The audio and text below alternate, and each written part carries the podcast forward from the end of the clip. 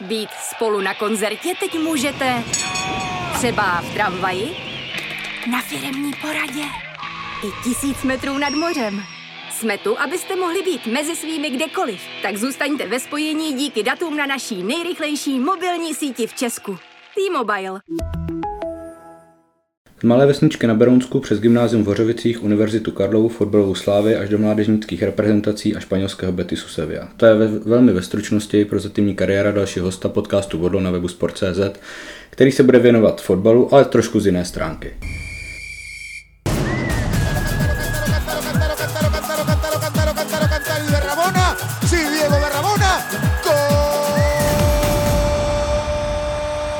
Od mikrofonu vás zdraví Jiří Lizet a mým dnešním hostem je fyzioterapeut Filip Hrdlička. Filip, ahoj.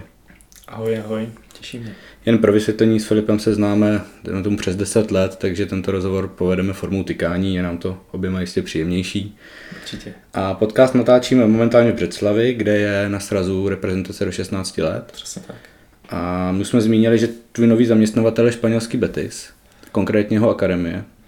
Uh, jo, je to spíš forma dlouhodobé stáže, řekněme, takže uh, ne, nejsem přímo kmenovým zaměstnancem Betisu a v tuhle chvíli bych tam měl působit při nejmenším 7 měsíců s tím, že tam mám klauzuly na prodloužení a, a vzhledem k tomu, že se tam staví i nová akademie, tak uvidíme.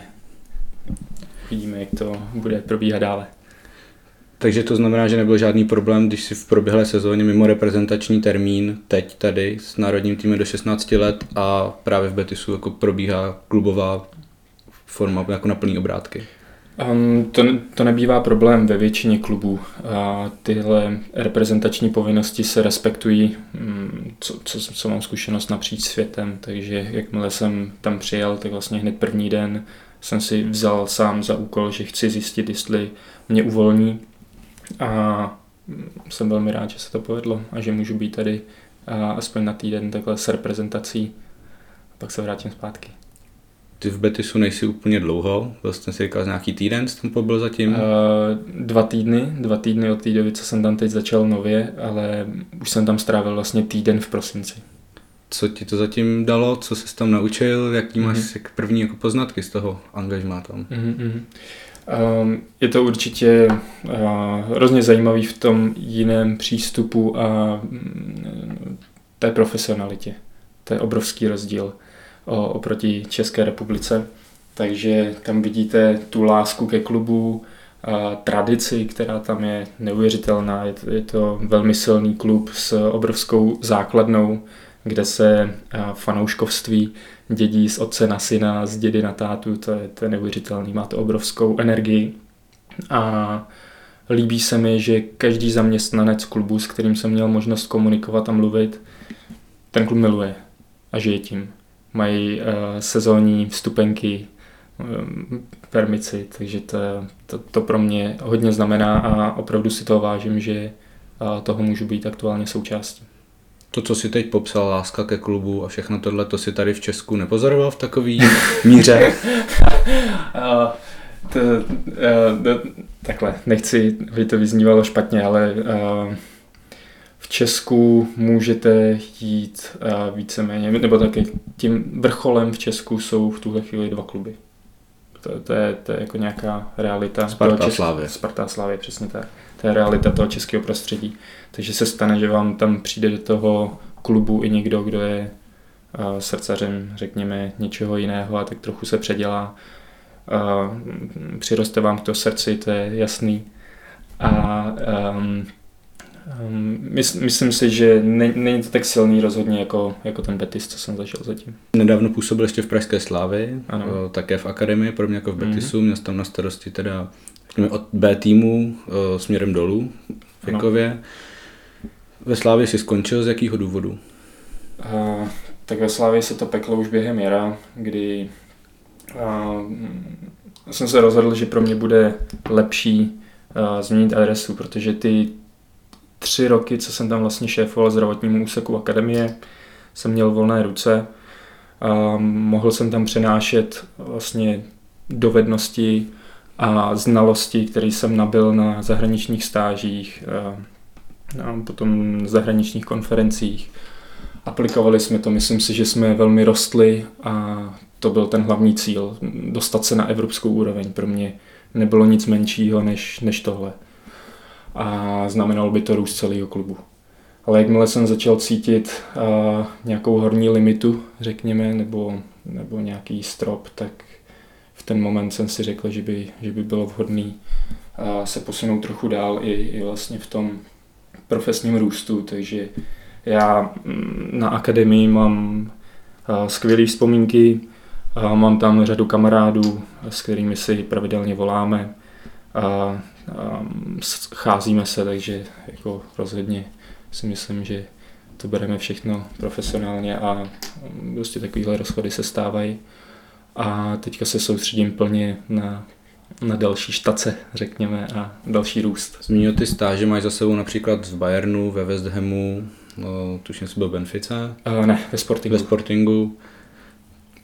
Byla teď si teda se upsal Betisu, musíš tam nějaký mm-hmm. prodloužený stáži. Mm-hmm. Byla možnost, byla to tvoje jasná volba, nebo jsi měl třeba ještě během léta trošku jiný nabídky a zvažoval si je a ten Betis tě jako uchvátil čo nejvíc? Uh, jo, no upřímně uh, měl jsem trochu zamotanou hlavu, protože um, od června těch možností bylo otevřených mnoho z různých uh, evropských zemí, mimo jiný i neevropských zemí.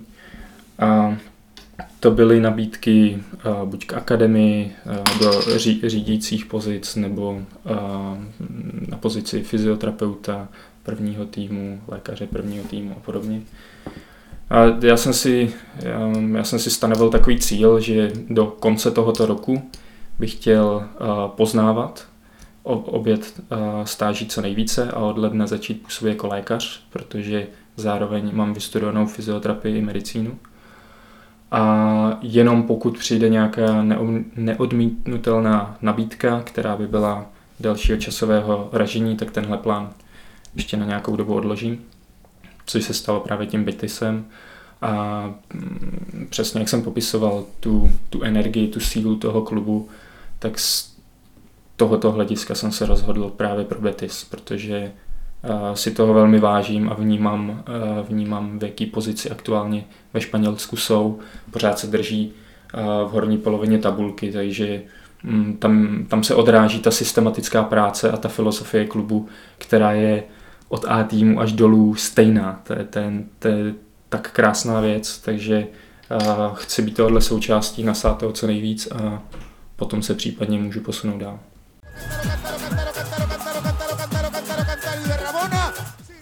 Ty jsi trošku zmínil, že ten rozdíl oproti Česku vnímáš mm. jako velice velký.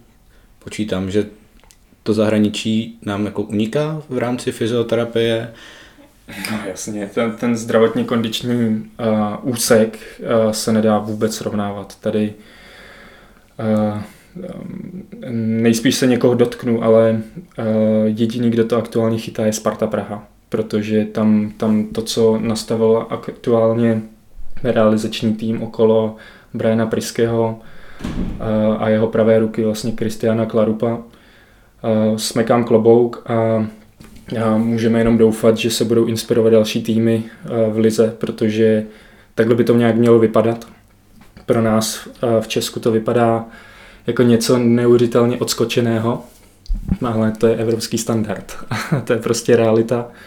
A to se bavíme o silové kondiční přípravě, o preventivní složce, o monitoringu, o propojení od A týmu do, do akademie, takže znovu říkám, smekám klobouk a přeju si jen to nejlepší pro celý český fotbal, aby například Slávě Praha postavila co nejdříve akademii, kde by měla všechno na jednom místě a mohla by právě tyto prvky také aplikovat, protože jim to hodně rozváží ruce a myslím si, že to dost pomůže.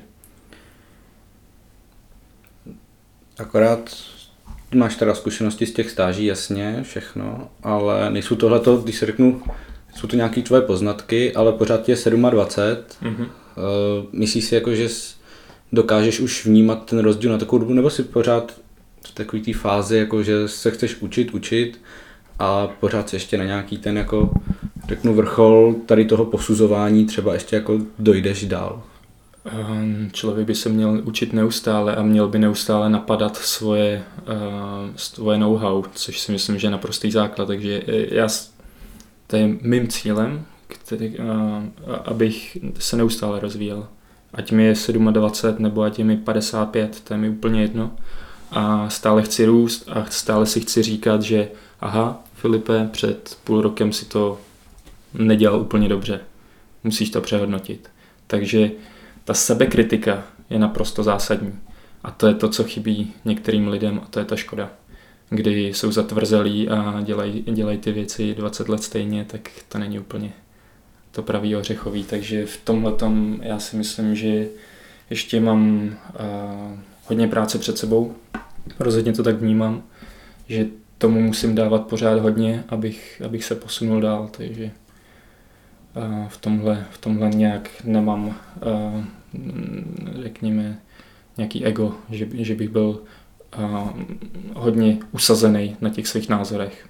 Pořád jsem ochotný je měnit, přizpůsobit je.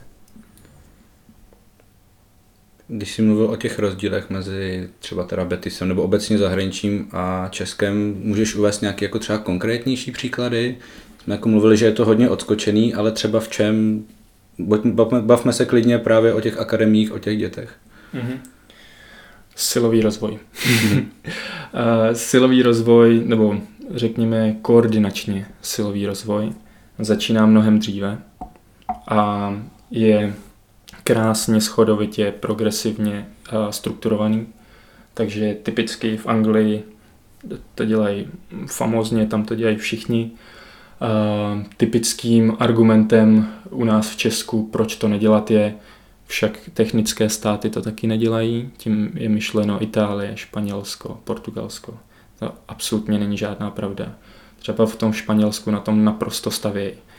Před každým tréninkem tam dorostenecké kategorie uh, mají zapracování. Um, silový trénink je zhruba čtyřikrát týdně, když se člověk jde podívat na právě tenhle ten silový trénink, třeba i den po zápase u, a, u U14. To, je, jako, to, to ti tady nedělají ani u 19. Psal jsem to i některým kolegům a ty, ty jenom třeštili oči, jako, jak, jak moc jinde jsou a um, potom, potom to srovnání je takový, že v mládežnických reprezentacích tyhle týmy prostě nemáme šanci přehrát. Takže... Není, to ta, není tady zase na místě argument, že ty děti jako neříkám zničíme, ale... Nezničí, ne, ne, ne, to vůbec není. To, to, tam, tohle to je právě ten mýtus úplný. To, hmm. Máš to doložený řadou studií a především i tou empírií, která zatím stojí. To, to, právě, že Největší chybou je představovat si silový trénink pouze jako nějaký kulturistický trénink. To absolutně, to, to je tak široký téma, to je tak neuvěřitelně široký téma. Tam můžeš zařadit i pliometrii, což jsou skoky, to um, explozivní síla právě, kdy pracuješ s menší vahou, ale s rychlejším provedením. To je třeba to, co bys měl aplikovat u, u sportovce. Ty chceš, za mě, chceš robustního uh, hráče, rychlého, který, který prostě ti neselže v tom souboji a bude o ty dva, roky, dva kroky napřed. Hmm. To, to je za mě ten hlavní cíl. Takže um, nerozumím pořád tomu, že, že je to prostředí tady tak zatvrdlý a neuvědomuje si to. A samozřejmě tohle je jenom jedna z mnoha věcí. Pak máš třeba linii nutriční, kdy uh, dobře do, do Slávie, kdy, když jsem tam ještě šéfoval v tom zdravotním úseku mládeže, tak se nám s, s šéfem kondiční složky a, a manažerem akademie povedlo přivést nutriční specialistku, která je skvělá a myslím si, že pokud tam vydrží, tak se jim povedou taky vel, velké věci. A pak kdo to má, jako Sparta má teďka v Ačku. Ale myslím si, že tohle oddělení je taky budoucnost fotbalu. Že jakmile eh, se do toho začne víc investovat, tak to taky ohromně posune tu úroveň. Pak máš mentální složku, kdybys měl mít psychologickou divizi v podstatě. A to mě hrozně bavilo na všech zahraničních stážích se potkávat právě s těmito v úvozovkách menšími odděleními, které mají ale obrovskou důležitost a pak ty poznatky přenášet právě do České republiky. Takže pokud ty budeš mít silný a rozmanitý zdravotně kondiční tým, tak, tak, budeš mít, tak budeš mít komplexní hráče zároveň. To se ti tam propíše. Takže v tomhle to máme největší mezery. Že my, my se hodně soustředíme na technicko-taktický rozvoj, ale úplně nemyslíme na ty věci kolem. A to je pak to, jak se říká, že Španělové, Italové, Angličané jsou rychlejší, pohyblivější, dravější, silnější. Mm-hmm. My, jsme, my tam třeba máme šikovní hráče na balonu, ale prostě oni nás řeknu utahají, uběhají, tak my uskáčou. Jsme, jo, jo, tak my, my jsme velmi soubojoví, my jsme takový ty rváči trošku. A to, to, to, to je právě hrozná sranda. Jako, jak, jenom když jsem si šel zakopat tam někde uh, fotbal sala, prostě uh, sálovku na, na betonu, tak ti kluci jsou technický, i když nikde nehrajou. Hmm. Protože zároveň mají taky výhodu v tom, že tam je pořád teplo a oni jsou schopní po škole, po tréninku si jít ještě dvě, tři hodiny hrát a jsou tam všude, třeba v té Sevě jsou všude uh, hřiště, kam, kam ty děti chodí. V Česku, ukaž mi to, v jakém městě. To, to tak prostě není. Takže už jenom tímhle tím si tříbí ty situace, které můžou na hřišti nastat. Za což ale Česko nemůže, že za to nemůže, roku, ne, za to, zima, že? ne, za to nemůže, tak samozřejmě, ale tak jako ta infrastruktura tomu taky. Tady, tady tě vyhání ze hřiště, jakmile skončí trénink, tak tě vyžene správce, ať mu tam nešlapeš. Vyhání tě trenér, že už chce domů, tak to je blbý. To, to, to jako je taky velká chyba, že ty děti mají obrovskou volnost tady. Když uh, se bavíme, určitě pracoval, pracoval jsi s dospělými, mm-hmm. jako hodně s dětmi. V čem je ten největší rozdíl právě jako v tom vývoji, vývoji toho dítěte, toho mladého fotbalisty a potom práce s tím dospělým fotbalistou. Je tam v něčem jako opravdu jako abnormální rozdíl, nebo víceméně ty cviky jsou a ta práce s tím jako podobná, byť samozřejmě asi v jiných dávkách, nevím, s jiným závažím, jsou tam jiný nároky. Jednoznačně. Um, záleží na uh, stádiu vývoje samozřejmě, kolik tomu dítěti je a potom záleží taky na tom, co už má za sebou, co má naučeného. Um, krá, krásné na těch dětech je, že jsou velmi tvárné a okamžitě vám pochopí to, to, to co, to, to, co po něm chcete. Takže to se mi na tom hrozně líbí, že vy můžete ty děti ovlivnit a ovlivnit tak i jejich budoucnost, jejich zdraví a jejich výkonnost. A vy založíte, za, založíte tu, naprosto tu zásadní bázi pro všechno budoucí. U těch dospělých je v úvozovkách výhoda, pokud má za sebou nějaké další zranění protože právě tito hráči eh, vnímají tu sebepéči jinak. Vždycky se mi eh, potvrdilo, že jakmile byl někdo zraněný, tak mi byl potom ochotnější plnit nějaké úkoly, které dostal na doma, nebo před tréninkem, nebo po tréninku. Takže v tom si myslím, že je ten největší rozdíl, že ti eh, mladí hráči nebo sportovci obecně nejsou tolik zvyklí na sobě makat. Když to u 25-letého nebo 30-letého hráče. Ti, ti, ti jako typicky odchází poslední z kabiny a přichází první. Takže tohle to si myslím, že je ten největší rozdíl. Kdy je vlastně potřeba o to dítě začít podle tebe právě takhle pečovat v tom sportu, protože když si se tohleto, jak mluvíme se o nějakém jako pro, protahování stretchingů, fyziu, nějakým silovým tréninku, všem tady tam komplexním balíku, kdy je s tím vlastně jako vhodný vůbec začít, jestli tohle to se bavíme o dětech jako desetiletých, třináctiletých, nebo mm. o mhm. nějakých opravdu jako mini přípravkách, kde je nějaký ten bod, kdy to vlastně má smysl a řekněme si, už trošku přecházíme lehce do té profesionality, už se o to stačíme a není to jenom vyloženě ta hra, mm. kterou si možná jako, tedy, že což si mini přípravky a tohle to přece jenom pořád mm. si jdou děti jako zahrát, zakopat fotbal. Mm, rozumím, rozumím. Um, u těch nejmladších dětí je důležitý, aby je to bavilo. Ten naprosto základní. A zároveň je vhodné, aby dělali um, jakýkoliv sport je baví, jakoukoliv pohybovou aktivitu, která je baví, aby si hráli. Um, takže ideálem je, uh, aby měli nějaký gymnastický základ, aby měli atletický základ, aby měli fotbalový základ, pokud se bavíme o fotbale. Takže v, tom, v tomhletom uh, je fajn, pokud zase uh, tam ten trenér má uh, tenhle ten vhled. Potom nějaká specializace, to, to je strašně takový, řekněme, kontroverzní téma, kde hmm. se téměř nikdo na tom neschodne. Ale pokud se budeme bavit o těch vstupech uh, koordinačně silových, tak za mě by měly začínat kolem 11. 12. roku, kdy my se nebavíme o žádném posilování, nic strašidelného. Jsou to hry, kde v té hře máš schovaný kontext. Tak já nevím, je to hodně triviální příklad, to, to mě ne, neber příliš za slovo, ale když si vezmeš jenom klasického trakaře, mm-hmm. kterýho si určitě dělal na já nevím, tělocviku ve třetí třídě, něco podobného, tak když si uvědomíš, tak tam spevňuješ střed těla, je to zase nějaká koordinace, protože tam šlapeš po, po rukou a podobně. To, jako ta, ta kondiční příprava dětí musí být hrou. Proto uh, by měli mít velký pedagogický přesah, tito trenéři. Takže já je obdivuju a opravdu, opravdu uh, si jich moc vážím, těch lidí, kteří takto pracují a jsou ohromně důležití pro celkový rozvoj um, té kondiční složky dítěte. No a od toho 12. roku zároveň uh, začneme s technikou, řekněme s vahou vlastního těla, základních pohybových, um, pohybových um, vzorců.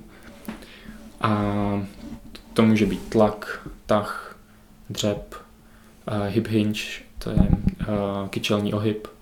A Potom uh, postupně přidáváš rezistenci například pomocí odporových gum, uh, potom prázdná osa, to znamená uh, činka prázdná a někdy kolem toho 14. 15. roku už tam může být nějaký, nějaký externí odpor, hmm.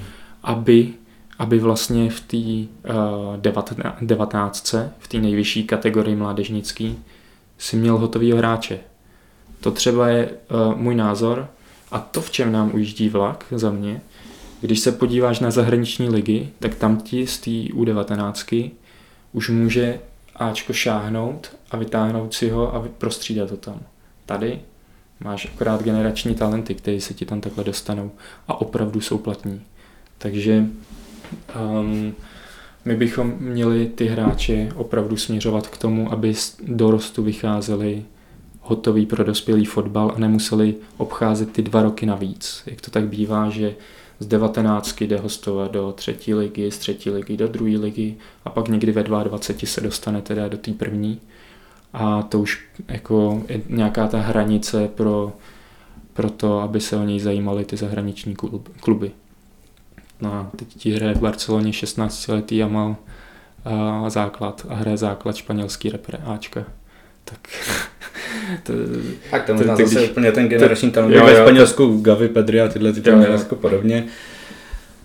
Ty jsi mluvil o tom, že ty děti to musí bavit, ale dovedu si představit a z vlastní zkušenosti myslím, že to známe oba, že ty děti baví ten fotbal, hned je nás třeba i v těch 15 a tohle, ale potom už nějaký protahování, nějaký fyzio, nějaká rozcvička, tohleto, jako úplně bavit nemusí.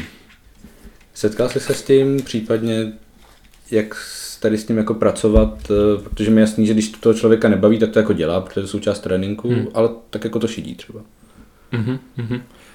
No, tak musíš, musíš jim to umět prodat. to je základní. Takže um, mně se hrozně líbila jednou zpětná vazba od hráčů, kdy jsem pro ně měl přednášku. Oni to měli v rámci praxí ze školy, a sami mi řekli, že tam šli tak jako z povinnosti, aby si to odkroutili, byli připravení na to, že z toho budou mít srandu, jak, jako že tam před nima mluví někdo, kdo s nima normálně pracuje. Pak tam seděli jako přikovaní a po přednášce uh, mi říkali, že je to nadchlo. A začali si uvědomovat váhu třeba těch preventivních přístupů, uh, přístupů regenerace ohromně důležitá věc. Takže já si myslím, že člověk uh, by jim měl prezentovat tak jako po drobečcích v průběhu sezóny, měl by si nastavit nějaké kurikulum v podstatě edukační, kdy, kdy jim předá všechno, co potřebuje, ale ne, nepřehltí je najednou. To, to si myslím, že je taky problém. Že když jim to nasypeš do chřtánu, tak je udusíš. Ale pokud jim to rozdrobíš v průběhu půl sezóny a potom se přesuneš zase na nějaký, na nějaký, na nějaký vyšší vstupy, za mě skvělý takhle. A to platí stejně pro fyzioterapii, nutrici, psychologii. Ještě když jsme se bavili o tom, že možná je to české prostředí trochu v tomhle jako zatvrzelý, tady právě tady v těch všech balíčcích, kromě toho fotbalu, není to samozřejmě asi je to o těch trenérech, o těch klubech, o těch přístupech, ale jak moc vlastně tady v tom hrajou roli rodiče a vůbec obecně přístup těch dětí eh, se tady k tomu jako probojovat a vůbec mhm. mít jako ten, řeknu, chtít to jako podstoupit a zajímat se o to a dovedu si taky představit, že to dítě třeba chce, rodič už ho chce vyzvednout, jedeme na nákup, jedeme mm-hmm. domů. Rodič může mít samozřejmě náročnou práci, všechno a mm-hmm. má to dítě na ten Jak je, je tam tady velký rozdíl oproti českým a řeknu anglickým, německým, španělským dětem, rodičů, rodičů. Teď si mi nahrál zpátky, za to děkuju, protože to jsem tam zapomněl zmínit. Když edukuješ ty děti, tak samozřejmě musíš edukovat rodiče. Um, některé kluby, um, no, ne některé, vlastně všechny zahraniční kluby, ve kterých jsem byl, pracují i s rodiči. To znamená, udělají třeba Zoom meeting, protože je ohromně složité kvůli práci je všechny dostat na jedno místo, takže když si najdete večer půl hodiny času, tak uh, můžete udělat videohovor, alespoň s jedním z rodičů.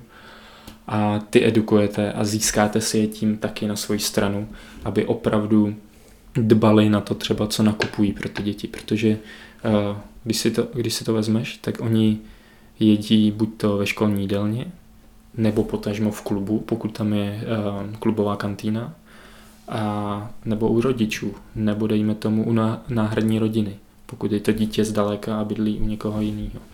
Takže ty musíš vstoupit i do toho domácího prostředí a to dítě neovlivní, jestli mu máma bude kupovat uh, salám versus nějakou kvalitní uh, šunku. Takže um, určitě ta práce s rodiči je zásadní.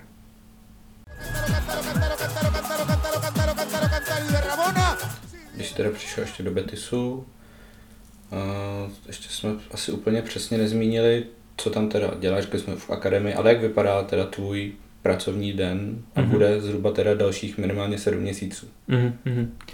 Uh, já jsem součástí uh, odpolední směny, kdy vlastně ráno trénuje první tým, druhý tým, devatenáctka Ačko žen a odpoledne, nebo respektive večer, trénuje celý zbytek akademie. Takže tam je veliký, veliký nával hráčů jsou tam čtyři fyzioterapeuti, lékař, rekondiční trenér a kondiční trenéři jednotlivých kategorií. A tím, že mám vlastně vhled do jak, jak té medicíny jako lékař, tak jako fyzioterapeut, tak se tak chodím k, do ambulance lékaře, ale největší porci času rozhodně trávím na fyzioterapii, kde jsem se postupně za, začal integrovat do toho procesu. Nejdřív jsem si samozřejmě musel zvyknout na a, jiný přístup, jinou, jinou filozofii práce a teď už by, to, by si to mělo postupně sednout, až se vrátím, protože už, už to bude nějak jako stabilní. Jiný přístup, jiná filozofie, tím si máme představit co? um, tak ve Španělsku máš uh, vysokoškolský obor uh, uh, readaptace zranění uh, ve sportu. To znamená, to je taková, takový mezičlánek mezi fyzioterapií a kondičním tréninkem. Tady v Česku u nás konkrétně je to taková šedá zóna, někde to dělá fyzioterapeut, někde to dělá kondiční trenér, ale zároveň je, je to složitý skloubit už s tou tvojí základní prací. A tam, tam máš konkrétního člověka, který pracuje v té posilovně a dělá tu uh, exercise-based rehabilitaci a zároveň on-field rehabilitaci. To znamená cvičí v posilovně a na hřišti pozičně specificky. a fyzioterapeut se může věnovat té akutní fázi a může tomu věnovat víc času a poctivější. Takže v tomhle si myslím, že je ten, ten hlavní rozdíl. Pak zároveň oni jsou velmi uh, neurologicky založení, takže uh, jsou tam um, řeší, řeší hodně nervovou soustavu, ale zase asi ne tím způsobem, jakým, jakým si to představují tady kondiční trenéři v Česku, protože tady začal být taky podobný trend uh, neurokognitivních cvičení. A jinak je tam řada invazivních technik, takže různé typy suché jehly, což je vlastně taková západní akupunktura, zároveň s elektrostimulací. Sami si obsluhují diagnostickou sonografii, takže dělají diagnostické ultrazvuky, koukají se na svalové ruptury. To je taková malá nemocnice v klubu.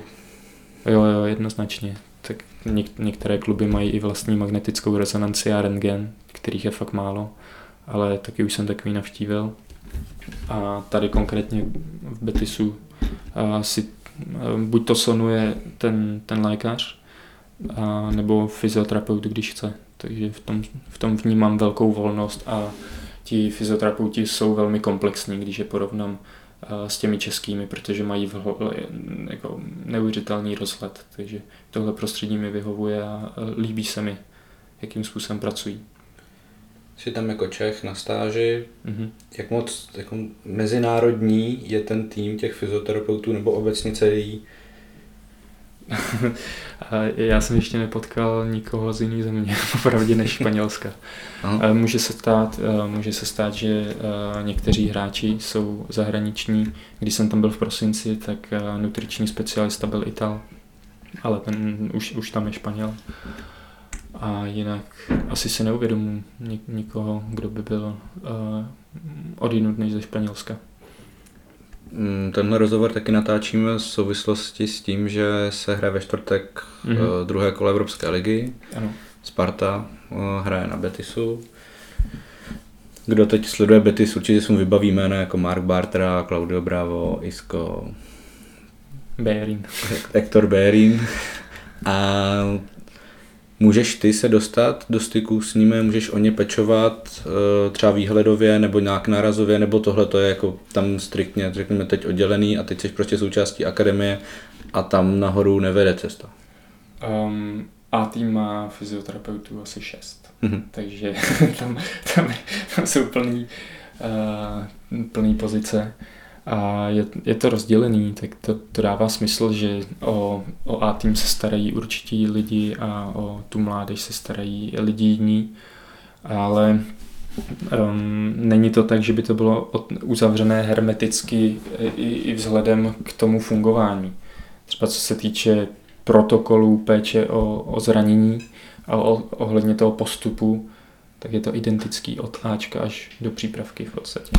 Takže v tom je ten největší rozdíl. Ale že bych, že bych já šel a já nevím, dva dny v týdnu pracoval s Iskem, to, to takhle není. Ne, ne, ne. Oni trénují ráno, my, my jsme tam odpoledne, takže jako nejspíš se můžu jít podívat na trénink a podobně, ale jako pracovat ne. To, to tak bývá uh, vždycky. Jsi zmínil, že tě baví ta práce s dětma, vidět, jak se zlepšují, jak se posouvají. Je tvojí ambicí se dostat právě k těm seniorským týmům, ať už teď řeknu Sparta Slávě nebo zahraniční, nebo momentálně se cítíš jako ve svém živlu a chceš se rozvíjet jako u té mládeže, hmm. co nejdíl to půjde? Um, já mám řadu i dospělých hráčů, třeba v, jako v Česku napříč první, druhou ligou ke mně jezdí uh, řada fotbalistů, jezdí ke mně i sportovci z, uh, z různých koutů Česka.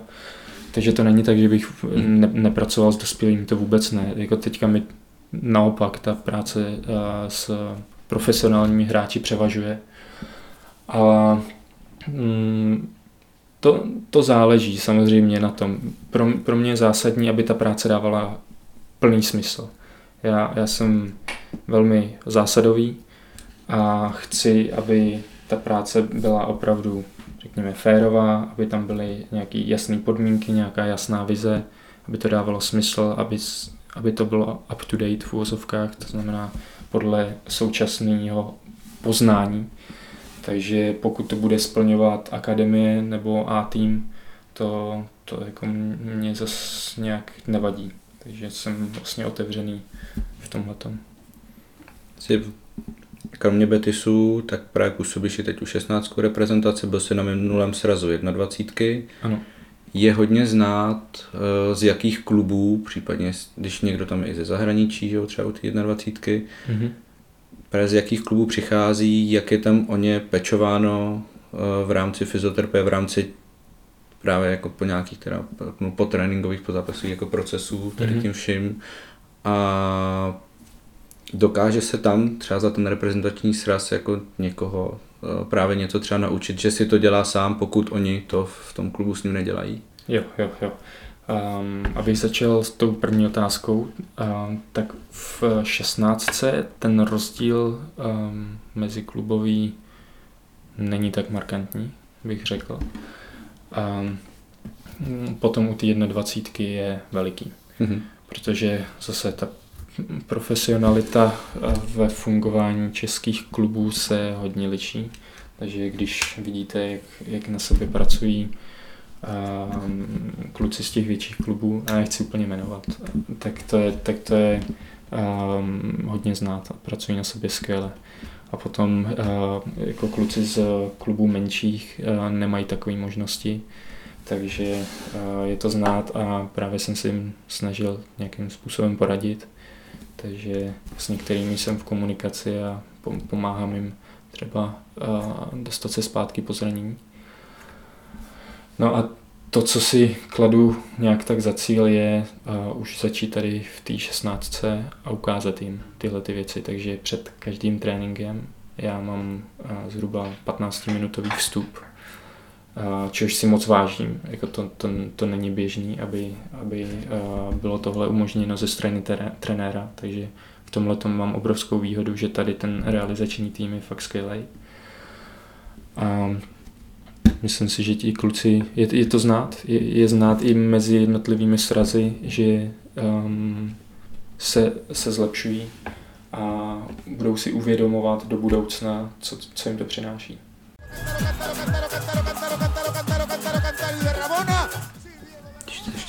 Tady ten celý balík trošku odsuneme, eh, kdy tobě jsi tak jako řekl, že by tě tady ta práce zajímala, kdy jsi řekl, že medicína nebo obecně teda, nebo pak konkrétně fyzioterapie bude to, co tě bude jako teď minimálně v těch eh, letech, řeknu po tom, co si dokončil gymnáziu, vysokou školu, tak tě to bude naplňovat a bude ti to vydělávat. um, Začala mě lákat fyzioterapie jako první, já jsem upřímně nad medicínou tolik nepřemýšlel originálně. Uh, nicméně jsem se zranil těsně před nástupem na vysokou školu a díky tomu jsem uh, měl hluboký vhled do toho procesu, který po zranění nastává. A tak mě to začalo extrémně bavit, že uh, jsem, jsem denně studoval uh, navíc a vlastně hned v prvním ročníku fyzioterapie jsem se přihlásil ještě na jedno prezenční studium medicíny. A pak už se to nějak vezlo. Pak už je to taková sněhová koule, nabaluje se to. A měl jsem štěstí na lidi, to je taky potřeba říct. Takže v tomhle uh, to bylo důležité, že jsem se nespálil hned na začátku a vydrželo mi to nadšení až do teď. Takže v tomhle si myslím, že, že to je eh, velmi důležité, aby ten člověk poznával a měl pořád chuť se rozvíjet. Samozřejmě, že jsi se nespal hned na začátku, tak bylo někdy období, kdy jsi se spálil. No jasně. Kdy? A co, co, ne, co šlo? Já, tak do toho asi ne, nebudem zbytečně zabíhat, to, to jako nechci být nějak konkrétní, ale tak samozřejmě uh, já si zakládám na, už jsem to zmiňoval, na nějakém férovém jednání a chci především uh, nějakou logiku v tom fungování. Já jsem otevřený tomu, když někdo je uh, ochotný a schopný argumentovat kvalitně a pokud není schopný si argumentovat, argumentovat ten svůj názor, tak pro mě, pro mě jako to tímhle hasne a tam, tam končí konverzace, takže jako nějaký jako lumpárny nemám rád, aby se děli a jakmile se tohle to stane, tak to pro mě konečná, tam, tam jako nechci dál. A spálo se někdy po jakoby tvojí pracovní stránce, že si řeknu, slíbil nějakýmu hráči, ale budeš dělat tohle, za tři týdny si fit, on za tři týdny fit nebyl. Mm-hmm. Pak ti to samozřejmě logicky mohl vyčítat, klub ti to mohl vyčítat. Kolikrát se ti jako stalo, že vlastně si o toho hráče,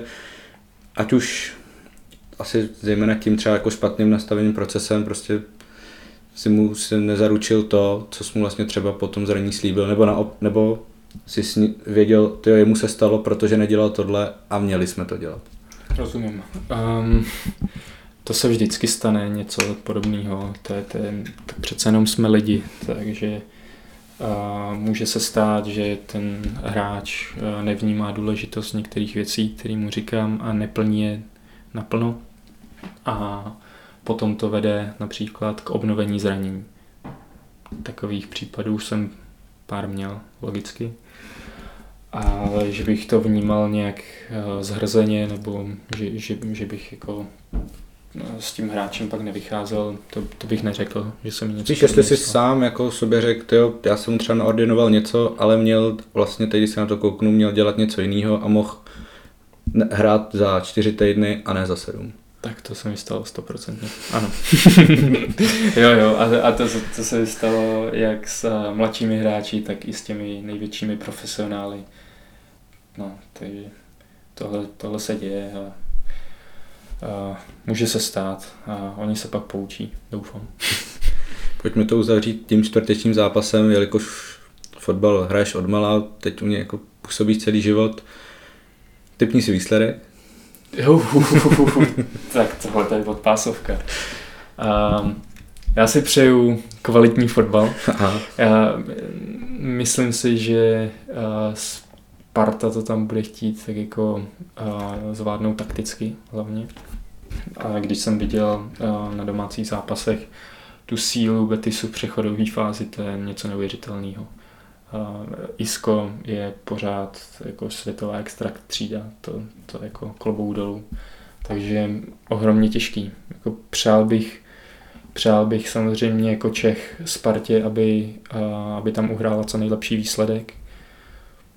Nevím, nevím, myslím si, že to bude poměrně vyrovnaný, takže já, já bych, pokud chceš konkrétní, tak říkám jedna jedna, ať neurazím ani jednu stranu. Dobře, ty jsi přišel do Betisu jako Čech, Betis už tu dobu věděl, že hraje se Spartou, Aha. Eh, bavili se s tebou o tady tom losu, eh, chtěli něco o Spartě, špičkovali tě tam nějak, nebo to tam jako v rámci tom klubu jako to za stolik neřeší? Uh, ne, ne, ne, nebyla tam nějaká taková ale špičkovací atmosféra, tak samozřejmě uh, pobavili jsme se o tom, jo, hrajeme, hrajeme s českým klubem, hrajeme se Spartou, uh, vypadají teď tak a tak. Takže, eh, ale nic, nic konkrétního, tak já nemám ani vhled do toho fungování Sparty, takže nevím, nevím, jestli bych jim dokázal něco předat. Ale to, o čem jsme se bavili, je třeba i ten český odkaz, kdy v 90. letech jsme tam měli tři hráče a trenéra. Takže to, to bylo moc hezký, to mě velmi potěšilo, že tam vnímají uh, i tuhle stopu. Takže jeden starší trenér to tam se mnou otevřel, tak z toho jsem měl velkou radost když se podíváš na současnou Spartu, ty už si ten realizační tým dánský převážně jako chválil. Přijde ti teď Sparta jako na, po fyzické stránce, po takové tě, jako řeknu zátěžové, tak i, i lehce taktické, ale už třeba jako na úrovni Slávě, řekněme si třeba ještě dva, tři roky, vypadala Slávě, že dokáže Spartu jako kdykoliv uběhat a vlastně mm-hmm. jako je, je fyzicky předčít. Přijde ti teď Sparta, mm-hmm. že se jim vyrovnala? Slávě je velmi atletická to, to, je, to je určitě potřeba říct. A Sparta je, tak jako, já nevím, jestli se můžu vyjadřovat k těm eh, technicko-taktickým věcem, to rozhodně do toho se nechci pouštět, ale eh, z mýho profesního pohledu eh, jsou Sparni, Spartěni teď explozivní a extrémně silní.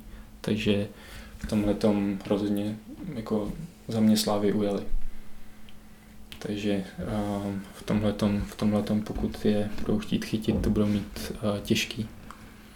Dobře, Filipe, děkuji, že jsi byl hostem fotbalového podcastu Bodlo na webu Sport.cz, eh, že, jsme, že jsi nás tady pohostil ve svém pokoji eh, v Břeclavě v rámci srazu reprezentační šestnáctky. Ještě jednou díky moc a hodně štěstí do zbytku kariéry. Děkuji mnohokrát, velmi potěším.